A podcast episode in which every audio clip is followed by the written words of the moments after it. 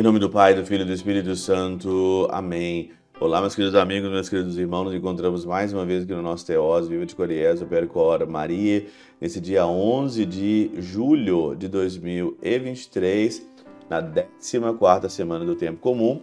Nesse dia 11, hoje é dia de São Bento, exatamente, nesse santo tão admirado, né?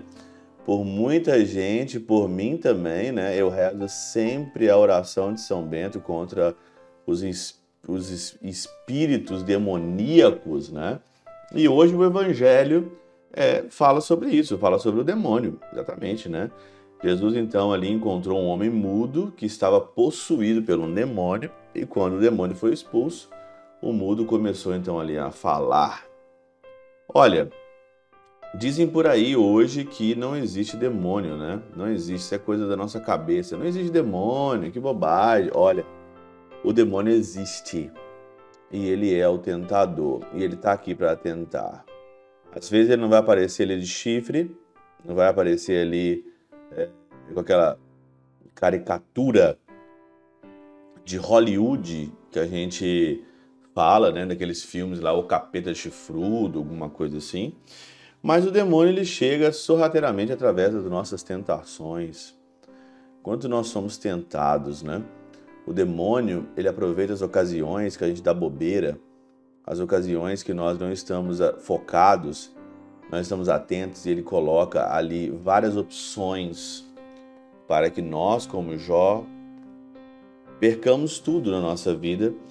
E então a função do demônio é que nós possamos blasfemar, cometer uma blasfêmia contra o Senhor.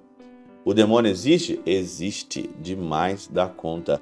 Santo Hilário de Pontier diz que quando ele expulsa o demônio, as partes do corpo recuperam as funções, porque esse homem aqui no evangelho de hoje, ele estava mudo.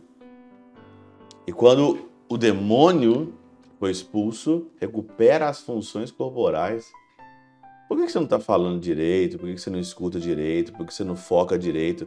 Será que você não está aí, vamos dizer, entre aspas, possuído ou muito tentado, ou demônio talvez está muito próximo de você, é lógico que nós não somos aqui a igreja do demônio, né? Porque tem igrejas por aí, né? Que nem sei se a gente pode chamar a igreja que só fala do capeta, só fala do demônio.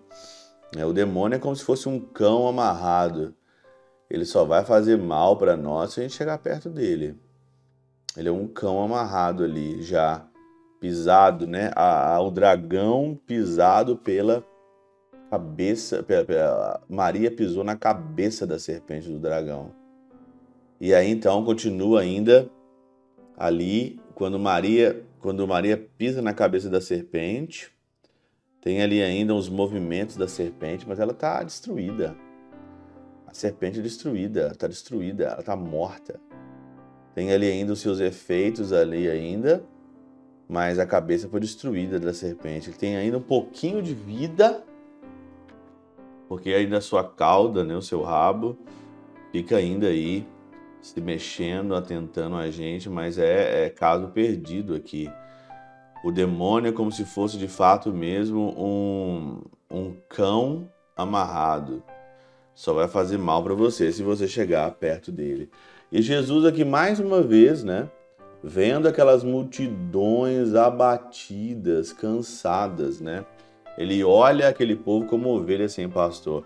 Quando você não tem um pastor, quando você não coloca a sua vida em Cristo, o demônio guia ela. Porque o demônio, ele vai cuidar da sua vida sorrateiramente, dando várias opções para você ou para você ali sair do Senhor. A melhor coisa que tem na nossa vida é nós darmos a nossa vida ao Senhor, o pastor eterno, e dizer para ele: Olha, Senhor, cuida da minha vida, conduz a minha vida, é o Senhor que eu quero que conduza. Pronto, e acabou. Ele é o pastor eterno e é ele que cuida. Agora, quando você não tem um pastor, você é presa facilmente pelo demônio, pelas tentações, por aquilo que você não deveria fazer. Quando você não tem o verdadeiro pastor. Mas, pô, mas Assim, batata.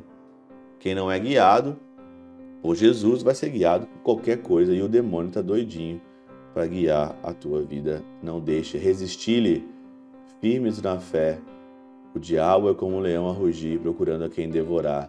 Resisti-lhe, firme na fé. Pela intercessão de São Chabel de Mangluf, São Padre Pio de Peltrautina, Santa Teresinha, do Menino Jesus e o Doce Coração de Maria, Deus Todo-Poderoso os abençoe. Pai, Filho e Espírito Santo, Deus sobre vós e convosco permaneça para sempre. Amém.